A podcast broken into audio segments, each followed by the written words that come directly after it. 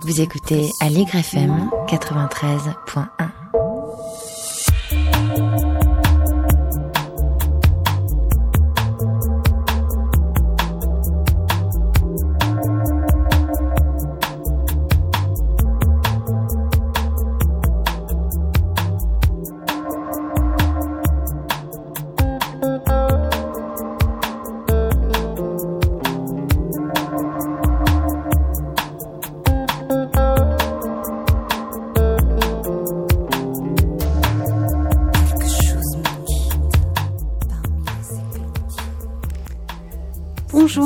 tous, à toutes, euh, eh bien, bonne rentrée. Euh, je vous propose aujourd'hui de nous rafraîchir euh, avec la fraîcheur du zen. Donc, pour un thème qui est recueil d'instants de, de pratique du zen et photographie contemplative. Donc, j'ai le grand plaisir de recevoir le moine zen Eric Salon pour la parution de Chaque seconde est une vie chez le duc. Bonjour Eric. Bonjour Louise. Alors on commence par un morceau de Ganavaya, Forgive Me My.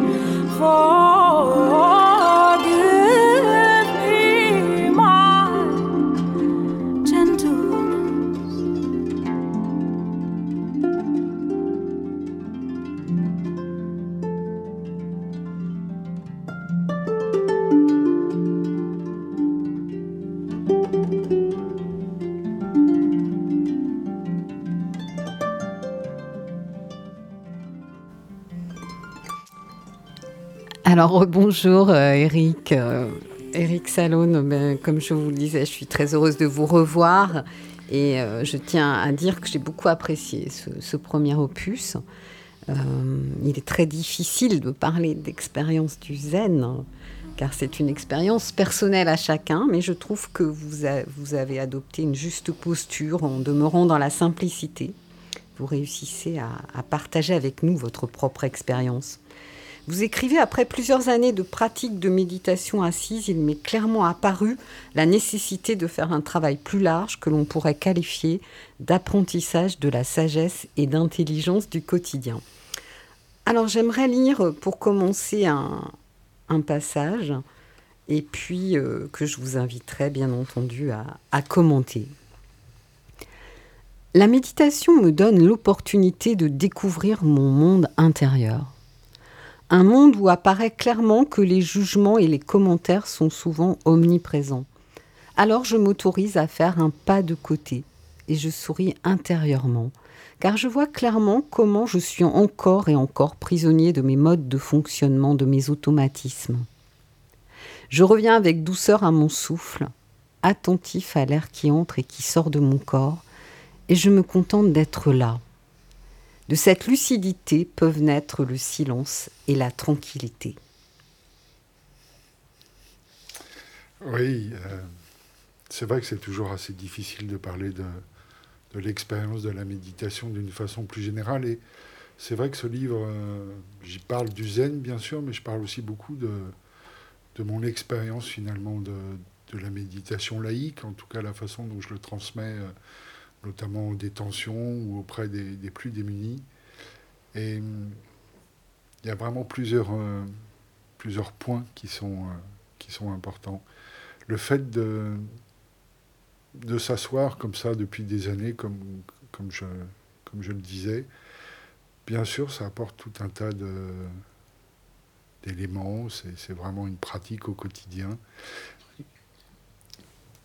Mais il y avait vraiment quelque chose qui me, qui me manquait, euh, c'était cette intelligence du, quotidien dont, vous parlez. Je pense que c'est un des pièges peut-être de, la pratique, c'est euh, le fait de s'asseoir face au mur, d'être seul. Il y a peut-être un moment où on, peut tourner en rond.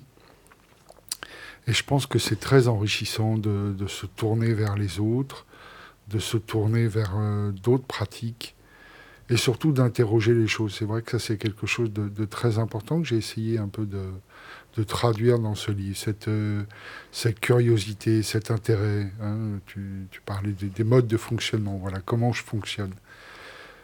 Il y a vraiment une notion d'engagement, il y a vraiment une notion de voilà d'apprentissage de la sagesse. Pour moi, c'est vraiment ça. C'est se remettre en question, c'est se poser des questions. J'aime beaucoup cette, euh, cette fameuse phrase où qui dit ben, la pratique commence quand tu te lèves du coussin. Et pour moi, c'est vraiment ça. Hein. C'est quand on est dans la vie quotidienne, quand on est face aux difficultés, que quelque part la pratique peut s'exprimer. Hein. Je sais qu'il y a aussi un moment dans, mon livre où j'en parle, où je dis, mais les, finalement, les événements difficiles de la vie, les personnes difficiles, les situations difficiles sont des...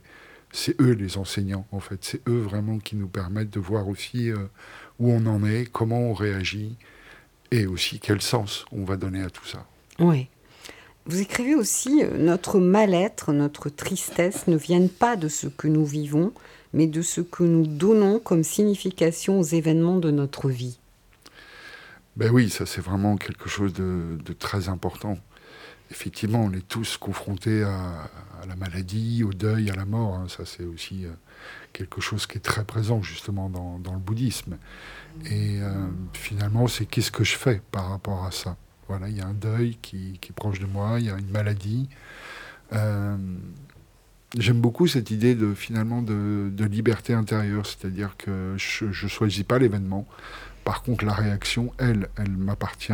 Et, et c'est là, je pense, qu'on peut euh, avancer sur le chemin, en tout cas justement, prendre le temps de réfléchir, de, de faire ce fameux pas de côté dont je parle aussi.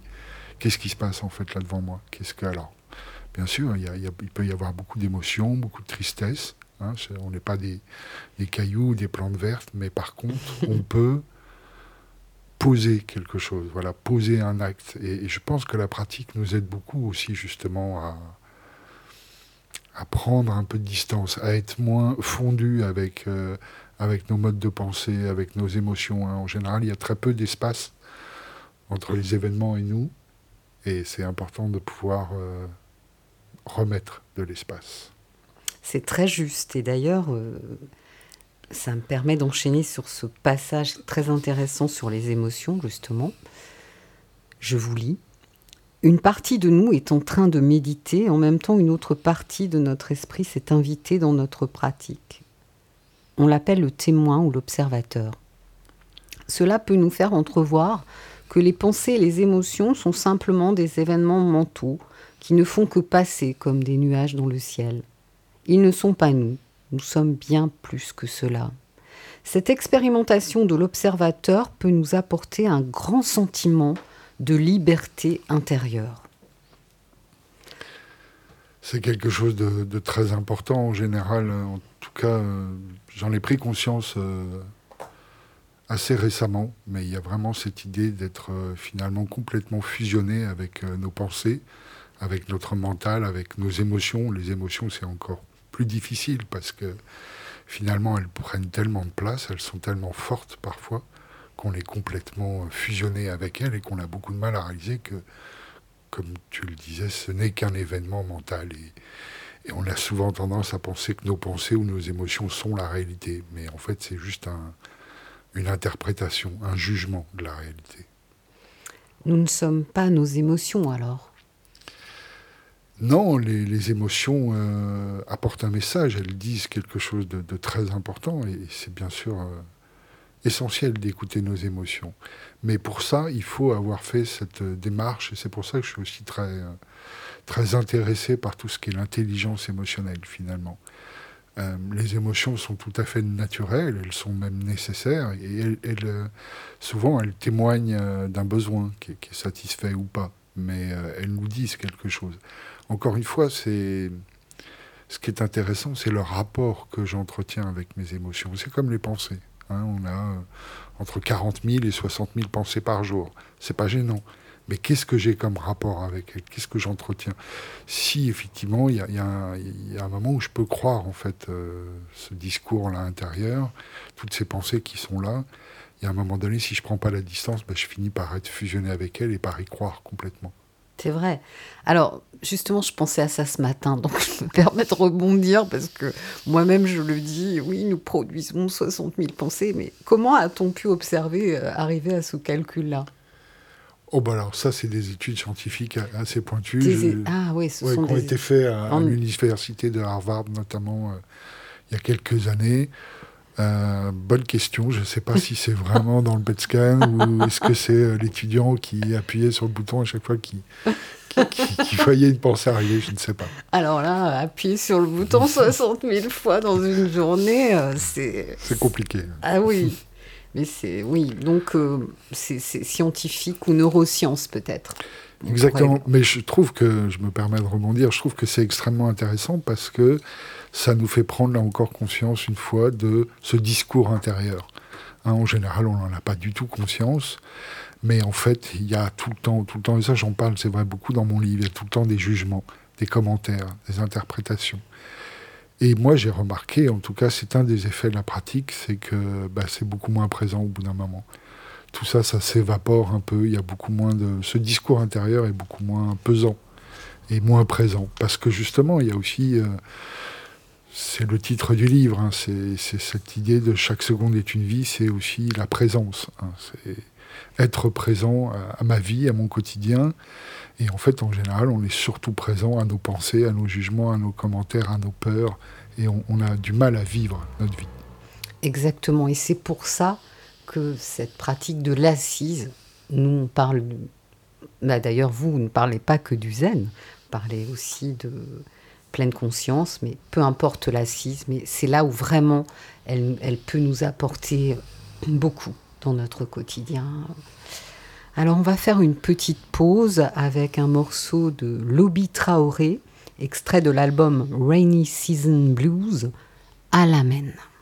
Vous écoutez Aligre FM 93.1.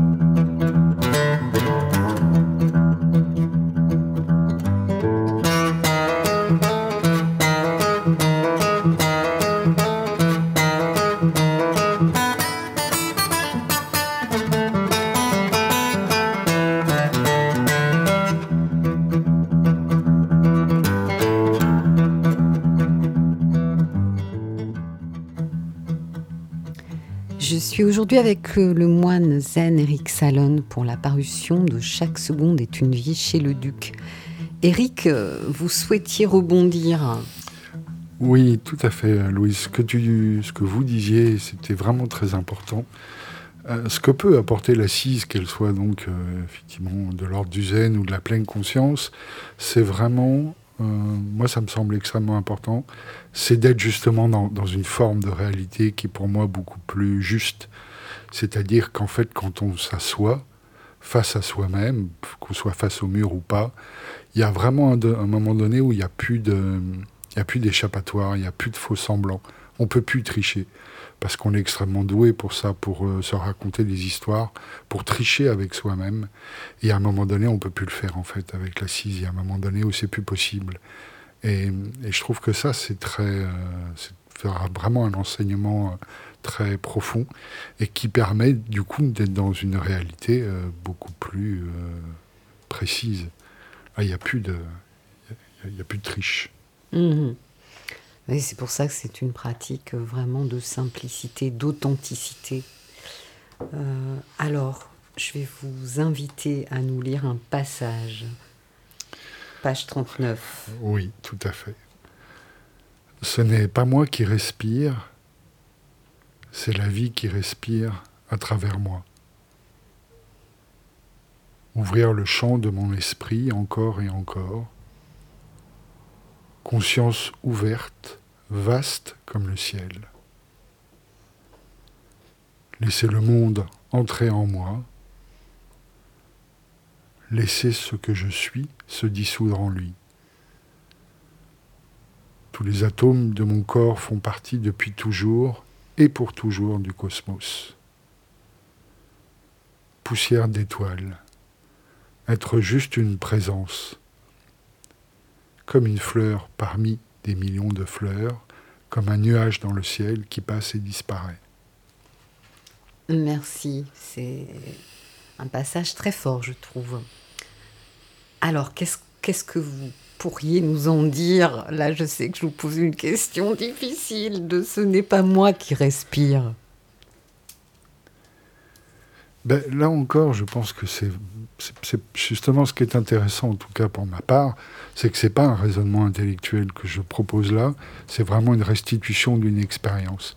Oui. Euh, C'est-à-dire qu'à un moment donné, dans l'assise, euh, même si ça peut paraître difficile à croire, quelque part, on, on se dissout. Ça veut dire que l'ego se dissout. C'est plus moi, Éric Salin, qui suis assis là sur le coussin. Oui, il y, a- une présence qui est assise là, mais qui n'a plus de nom et quelque part presque plus de forme. Et euh, ça va au-delà de ça, en fait. Et, je pense que c'est... euh, oui, c'est une forme d'éveil. hein. Souvent, on, on parle de l'éveil, et c'est vrai que cette, euh, cette dilution du moi, qui, pr- qui prend beaucoup moins de place, qui prend beaucoup moins d'importance, où il n'y a plus d'enjeu, ben, il y a une forme de, ouais, de compréhension qui est là, qui est parfois très, euh, très ténue, qui, est parf- qui ne dure pas, qui, qui est parfois... C'est juste un éclair dans le ciel, mais tout d'un coup, on se dissout et on fait partie du tout. Et c'est vrai que c'est une expérience très, très forte. C'est très beau. Alors, euh, c'est vrai qu'aujourd'hui, euh, avec vous, euh, finalement, c'est exactement ce que vous dites. hein, vous partagez une expérience. Donc, j'ai choisi pas mal de passages, finalement, puisque euh, le livre est très parlant. Alors, je vais en lire un maintenant à mon tour. C'est parfois difficile de se regarder en face, d'accepter d'avoir peur, d'avoir mal, de se sentir nul, inapte à méditer. Parfois, je me trouve des excuses, un vrai bon motif pour enfin me lever et faire autre chose de plus important. Faire n'importe quoi, mais faire. Ne plus être confronté à mes imperfections, à mes faiblesses, et oublier ces petits compromis qui m'ont fait sortir de la pratique. Cela fait partie de mon chemin. Il me faut l'accepter, tout en faisant preuve de douceur et de compréhension. Alors, qu'est-ce que ça nous dit? En quoi ça, euh, ça peut nous aider dans la pratique? Je, pense que c'est vraiment aussi là quelque chose d'important, en tout cas qui a été important pour moi. Euh, quand on pratique depuis longtemps le zen, euh, quand on pratique depuis longtemps la méditation, quand on est engagé euh, dans, dans une pratique, il y a une forme d'exigence, elle est tout à fait naturelle, mais il peut aussi y avoir à un moment donné une forme d'obligation, d'obligation morale. Bah, tu sais, Eric, t'es moine quand même, donc c'est pas possible, il faut vraiment que tu t'assoies tous les jours, tu peux pas comme ça te lever, faire autre chose, c'est pas normal, c'est pas bien, pas... Il y a tout ça, et, et là aussi, je trouve que c'est extrêmement intéressant d'avoir suffisamment de recul pour observer ça, dire mais tiens, euh, voilà, ce mode de fonctionnement là, de jugement, de commentaire, de- de- d'évaluation. Et donc ça fait partie de la pratique de, croiser ce- cet obstacle-là, bien sûr, mais aussi de s'en libérer et, d'être euh, franc. hein. Je veux dire, c'est une pratique d'authenticité on n'est pas des robots. euh, on n'est pas des robots moines, donc euh, bah, il y a des jours où c'est difficile, il y a des jours où c'est insupportable, il y a des jours où on n'est pas dans la pratique. Et il faut être clair par rapport à ça, et je crois qu'il n'y a pas à tricher. et ça fait pour moi vraiment partie de, de la pratique. Alors, bien sûr, il y, a- il y a des moments où il faut se forcer un petit peu. hein.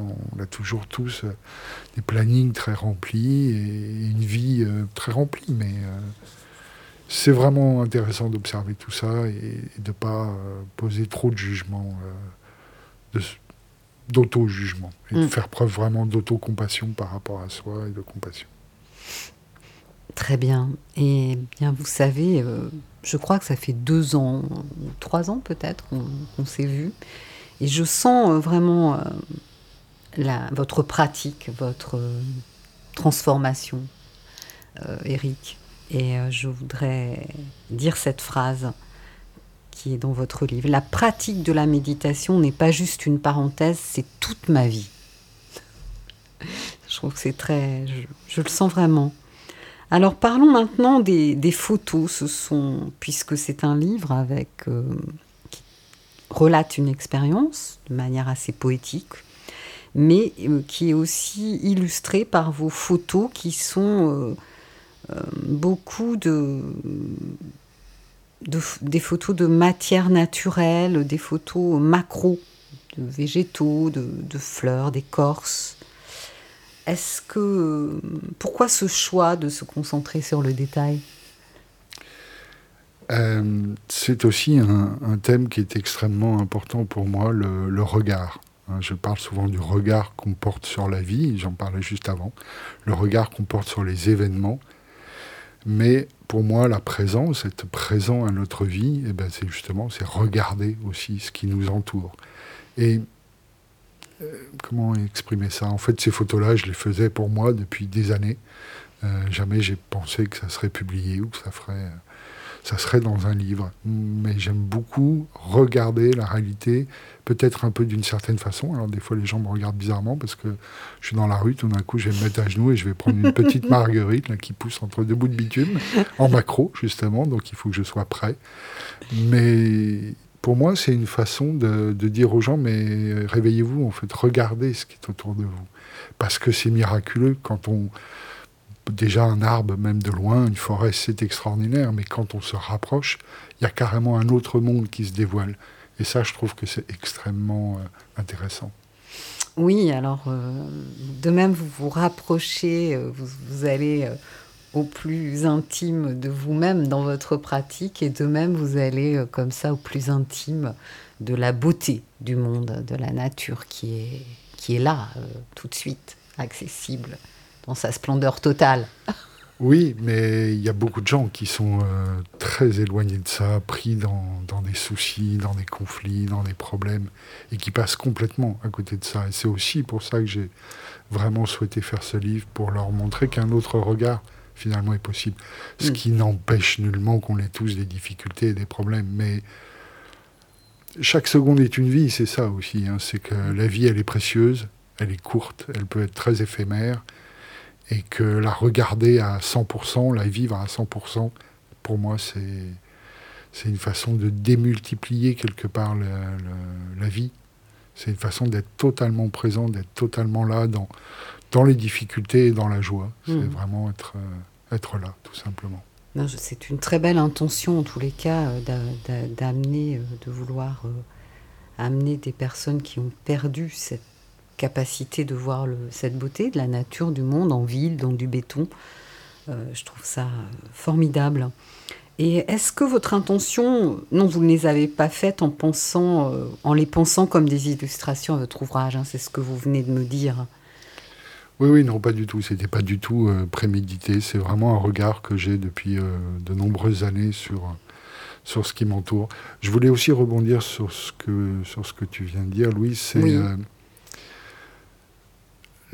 Il y, a- il y a beaucoup de gens qui euh, sont beaucoup en pilotage automatique. hein. C'est quelque chose qu'on rencontre beaucoup, que là aussi j'ai eu un peu l'occasion d'étudier en, en- en neurosciences. Euh, 40%, 50% de notre temps, nous ne sommes pas là. Ouais. que nous sommes euh, ailleurs, éparpillés, éclatés dans tout un tas de pensées, d'actions. Donc, euh, bah, on voit pas, on voit pas justement toutes ces petites fleurs, tous ces détails. On ne voit rien en fait, parce qu'on est complètement pris dans dans notre mental. Et du coup, bah, on passe à côté de notre vie. Et c'est aussi pour ça que j'ai essayé de bah, de mettre ce titre un peu fort. Pour moi, chaque seconde nous permet, nous donne la possibilité de rentrer encore plus dans la vie et de la savourer, d'en prendre conscience et d'être là, en fait. Qu'est-ce que c'est triste de passer la moitié de sa vie euh, ailleurs, dans, dans un espace qui est complètement dissous, il n'y a pas de conscience, il n'y a pas de... C'est aussi, je pense, pour ça qu'il y a beaucoup de dépression, c'est aussi pour ça, je pense, qu'il y a une perte de sens importante, parce que les gens ne sont pas là. Donc, euh, hein, je crois que c'est Woody Allen qui disait euh, j'ai une très belle vie, mais, mais, mais je suis pas là, je suis pas souvent là, donc euh, j'en profite pas. Mhm. Le retour à, à l'instant présent. Alors, il y a aussi quelque chose de beau qui nous aide, parce que c'est le langage des émotions, c'est la musique. Donc, on va écouter le morceau Ruby de Ali Farka Touré et Toumani Diabaté.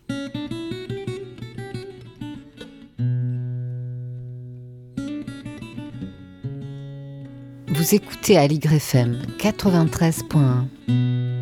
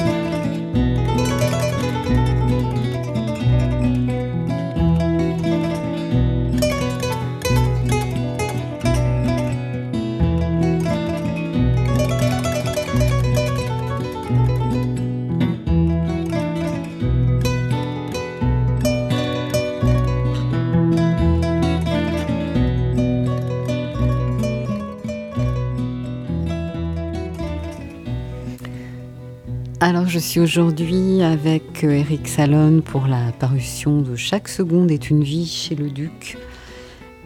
Eric, euh, vous vouliez parler du thème de l'accueil. Oui, c'est vraiment quelque chose aussi qui est, devenu en tout cas très, très important pour moi. Pour moi, il y a vraiment un enjeu à ce niveau-là. Euh, ça aussi, c'est vraiment notre responsabilité. hein. C'est un peu ce que je disais tout à l'heure. On ne choisit pas les, événements qui traversent notre vie, mais euh, là où il y a une ouverture, là où il y a de l'espace, c'est comment j'accueille ce qui se passe. Et parfois, on est tellement bloqué dans un schéma de pensée, dans un mode de fonctionnement, qu'on a beaucoup de mal à, à envisager la possibilité qu'on puisse réagir autrement. Et c'est là que je trouve que la pratique de la méditation, notamment, peut vraiment nous faire prendre conscience que d'autres choses sont, possibles. Et donc, comment, je peux accueillir finalement euh, tout ce qui se présente? Euh, Là aussi, il faut faire preuve de beaucoup d'authenticité. hein. Parfois, c'est euh, c'est douloureux, parfois c'est compliqué, mais accueillir ne veut pas dire que j'ai pas d'émotion, mais accueillir, ça veut dire que je suis capable quelque part de regarder ça en face, même si c'est vraiment douloureux, et d'être avec euh, ces difficultés. En général, on a plutôt tendance à, les repousser au loin. Tout à fait. Et alors, euh, donc dans le même ordre d'idées, je vais de ce qu'on peut accueillir et transformer hein, finalement, je vais lire un dernier passage. Malgré des années de pratique, nous adoptons parfois des comportements qui causent beaucoup de tort et de souffrance autour de nous. On se sent terriblement coupable, incapable, indigne d'un pratiquant de méditation. Mais là encore, c'est un- une véritable opportunité de compréhension de nos mécanismes intérieurs. Oui, c'est. Je pense que la pratique nous amène cette lucidité. hein. Parfois, il y a beaucoup de choses et on est tous et toutes pareils, je crois. On, a tous des parts d'ombre, on a tous des fêlures, on a tous des choses qu'on n'a pas envie de voir et qui font mal. Et ça fait partie du chemin de se dire, mais oui, là, effectivement, je, me suis mal comporté. euh, ou, en tout cas, j'étais pas aligné avec qui je, je suis au fond de moi-même, mais c'est sorti comme ça. Et je trouve que c'est très important de de ne pas se faire d'illusions là-dessus. hein.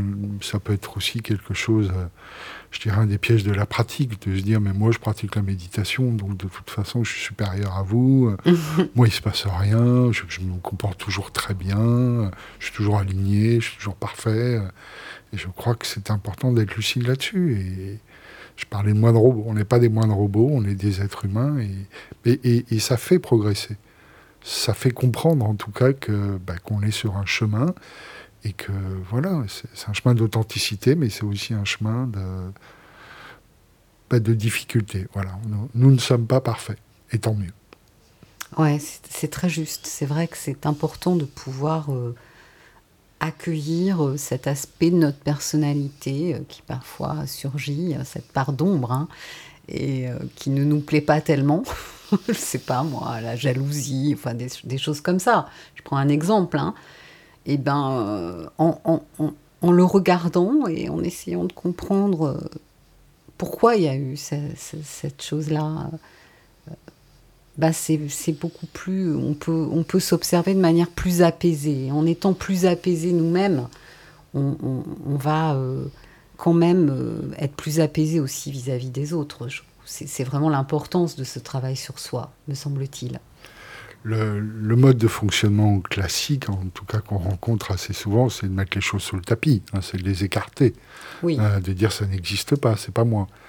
Euh, mais on le sait, ça fonctionne pas, et non seulement ça fonctionne pas, mais ça continue à maturer, à bouillir en dessous, et tout d'un coup ça revient encore plus fort. Donc je pense qu'effectivement c'est un, une bonne pratique que de regarder ça en face et d'affronter ça en face. Et ça résout pas le problème forcément, mais au moins ça le, met, ça le mérite de le mettre en lumière. Et si on a envie, bah, d'essayer de comprendre en fait qu'est-ce qu'il y a. Ça aussi, je pense que l'apprentissage de la sagesse, il peut être là aussi, hein, d'observer ces choses-là, d'essayer de démonter les mécaniques, et dire ok là je suis encore parti dans un, mode de pilotage automatique, dans un mode de fonctionnement automatique, mais pourquoi? Qu'est-ce qui se passe en fait? Qu'est-ce que ça vient toucher? Ça c'est aussi quelque chose que je partage notamment beaucoup avec les, avec les détenus. Euh, Qu'est-ce que ça vient toucher? Qu'est-ce qu'il y a derrière ça? Ouais. Justement, euh, en quoi la, la pratique de la pleine conscience de John Kabat-Zinn hein, vous a permis de toucher des publics que vous n'auriez pas touchés avec la méditation zen? Oh, je pense que c'est assez euh, spécifique, en tout cas en France, euh, bah, c'est un, pays laïque, hein, donc euh, c'est vrai qu'arriver en prison, et alors oui, il y a des aumôniers, hein, musulmans, bouddhistes, chrétiens, mais amener des pratiques de méditation bouddhiste en prison, ça me semble pas possible, même si je sais qu'il y a eu quelques expériences, mais extrêmement rares. La méditation laïque est donc bah, a été étudiée scientifiquement, validée, c'est reconnu par les, différents ministères euh, de la santé, de la justice, de, choses comme ça, qui permet d'amener ces pratiques-là en, prison. Et je trouve que c'est très important, puisque finalement, euh, la méditation, qu'elle soit laïcisée ou pas, euh, peut vraiment beaucoup apporter, notamment aux détenus qui sont dans des, dans des conditions de vie qui sont extrêmement difficiles. Ouais, c'est certain. Ne serait-ce que euh, des exercices de respiration, hein, des choses très simples qui sont très accessibles, mais qui peuvent. euh, Ce que j'aime beaucoup, par exemple, là aussi, il y a eu des études scientifiques. Le simple fait de porter son attention sur la respiration, ça va euh, activer le système parasympathique, donc ça va amener une forme de calme, de tranquillité, d'apaisement. Et donc ça, c'est c'est précieux. Très précieux. Alors, j'avais prévu aujourd'hui de vous faire découvrir une jeune artiste qui s'appelle Natel. Et euh, comme je suis une personne un peu distraite, il se trouve que voilà, j'ai oublié le disque chez moi en partant ce matin. Donc Natel, je, je m'excuse, je te reprogrammerai euh, pour euh, la première musique de la prochaine émission le 22 septembre. Donc, euh, à la place, nous allons écouter le morceau Death Letter de Cassandra Wilson. Vous écoutez à l'YFM 93.1.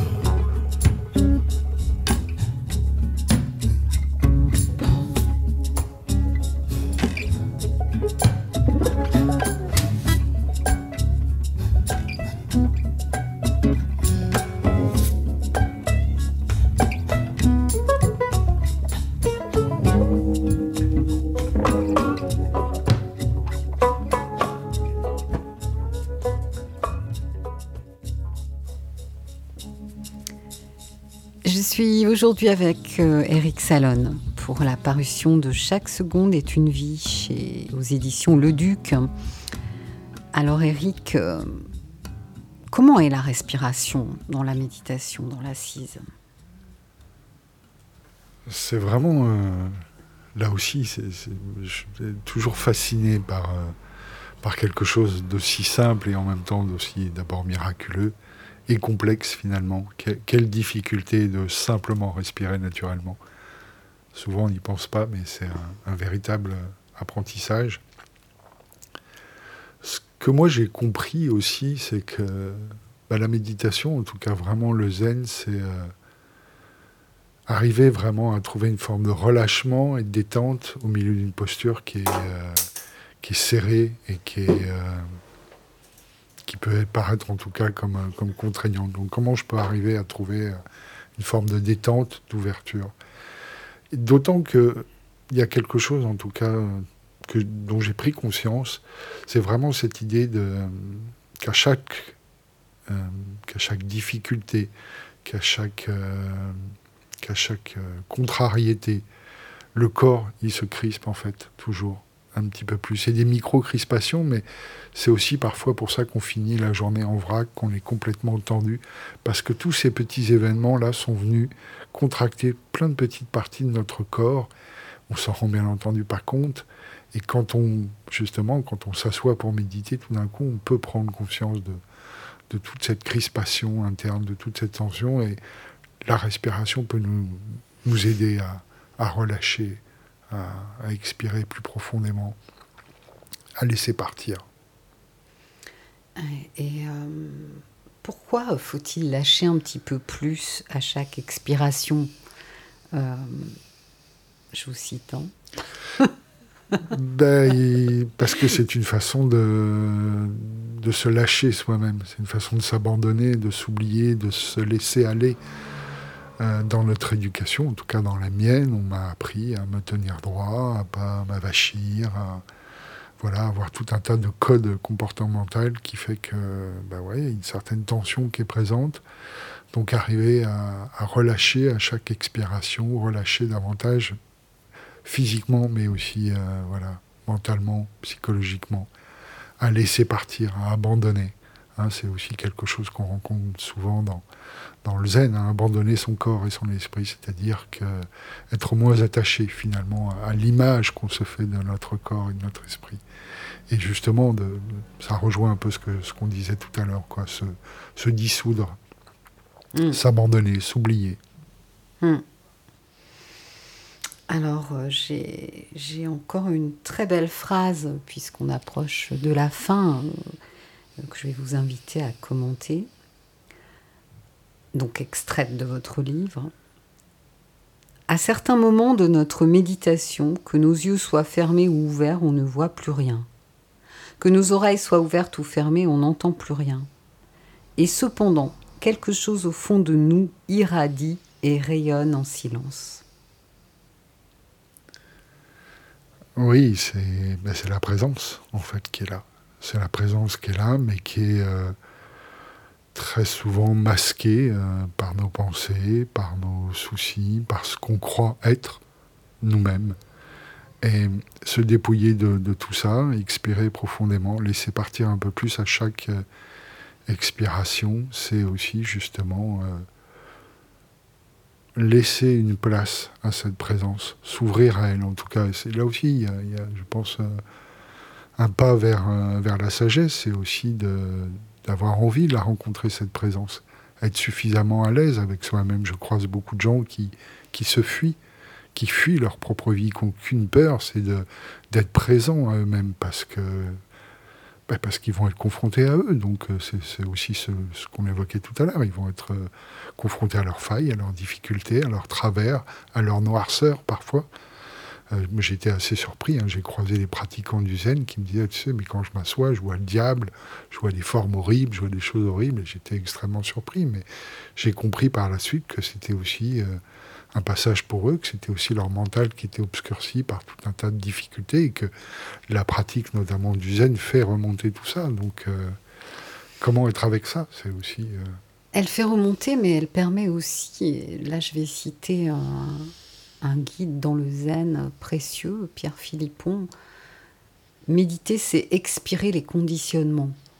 Et donc euh, effectivement, lorsqu'on pratique, on s'aperçoit de nos pensées négatives. Mais euh, ce qui est formidable, c'est que petit à petit, jour après jour, il y a quand même un nettoyage qui se fait de cette négativité. Oui, bien sûr, il y, a, en tout cas cette ouverture et cette possibilité d'abandonner de, moins se crisper par rapport à ce qu'on croit être ou à ce qui est parfois très présent en nous il y a vraiment cette possibilité d'être juste dans une forme de présence attentive sans justement être obscurci par tous ces... C'est une très belle phrase, effectivement, expirer ces, modes de fonctionnement, tout ce qui est obscur, toutes ces parts obscures en nous. Euh, en prendre conscience et pouvoir euh, leur laisser de la place et en même temps les laisser partir quand, oui, je trouve que c'est très juste parce que euh, lorsqu'on pratique, euh, il peut y avoir des remontées. Voilà, on peut très bien euh, méditer depuis 20 ans et, finalement, il y a une vague, peut-être de choses plus anciennes aussi, qui sont liées. On, arrive, nous sommes des êtres qui venons de familles. Il y a tous ces conditionnements que sont la famille dans laquelle on est né, nos propres traumas, euh, la société. À l'instant où on, est dans cette société-là, hein, c'est pas la même que celle du Moyen Âge, celle dans laquelle on a grandi, vous et moi. Et euh, je trouve que c'est assez intéressant cette, euh, ce qui peut être un peu l'image aussi du, du verre rempli d'eau trouble. Et lorsqu'on s'assoit euh, très subtilement. Euh, oui, mais méditer, c'est vraiment tourner le regard vers l'intérieur. C'est aller à la rencontre de, qui on est véritablement, aller à la rencontre de, sa présence. Mais je crois que c'est, ça peut être peut-être le, mot de la fin. En tout cas, moi, ce qui me semble vraiment euh, intéressant, c'est de justement de, se rencontrer et aussi cette idée que en tout cas, pour ma part, je ne sais jamais ce qui va se passer. C'est toujours une expérience fraîche et nouvelle, et je crois que c'est pour ça que je m'assois depuis euh, presque 20 ans maintenant. Parce que sinon, si on savait à l'avance ce qui se passerait, ça serait euh, vraiment ennuyeux. C'est toujours frais, c'est toujours neuf. Et parfois c'est surprenant, parfois c'est difficile, parfois c'est merveilleux. C'est la vie. Oui, vous en parlez vraiment très bien, c'est tout à fait ça. C'est chaque jour, euh, une réinvention euh, et aussi euh, rentrer en contact avec l'état dans lequel on est intérieurement. Bien sûr. Et on ne peut pas savoir. D'où l'accueil aussi, hein, d'où cette importance d'accueillir ce qui est là, de ne pas refuser, voilà, de ne pas refuser, d'accueillir, d'embrasser. C'est aussi une expression. Oui, tout à fait. D'embrasser totalement. ok.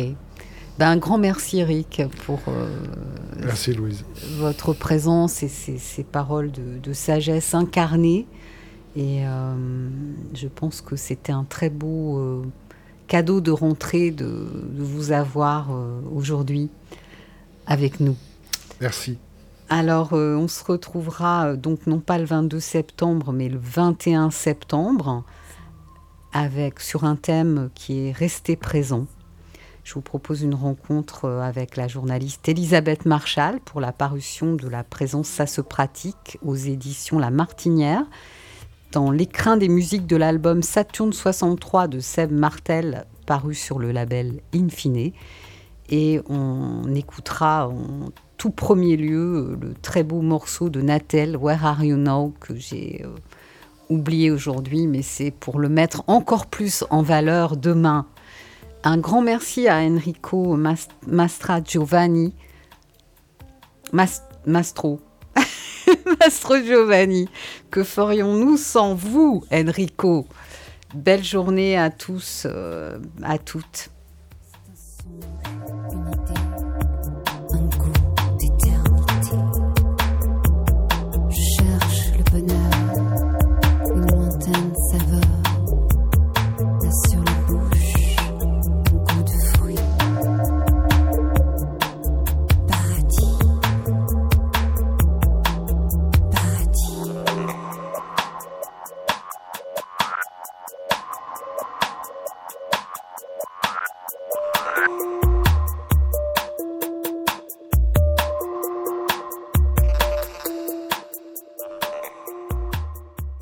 Vous écoutez Allegre FM 93.1.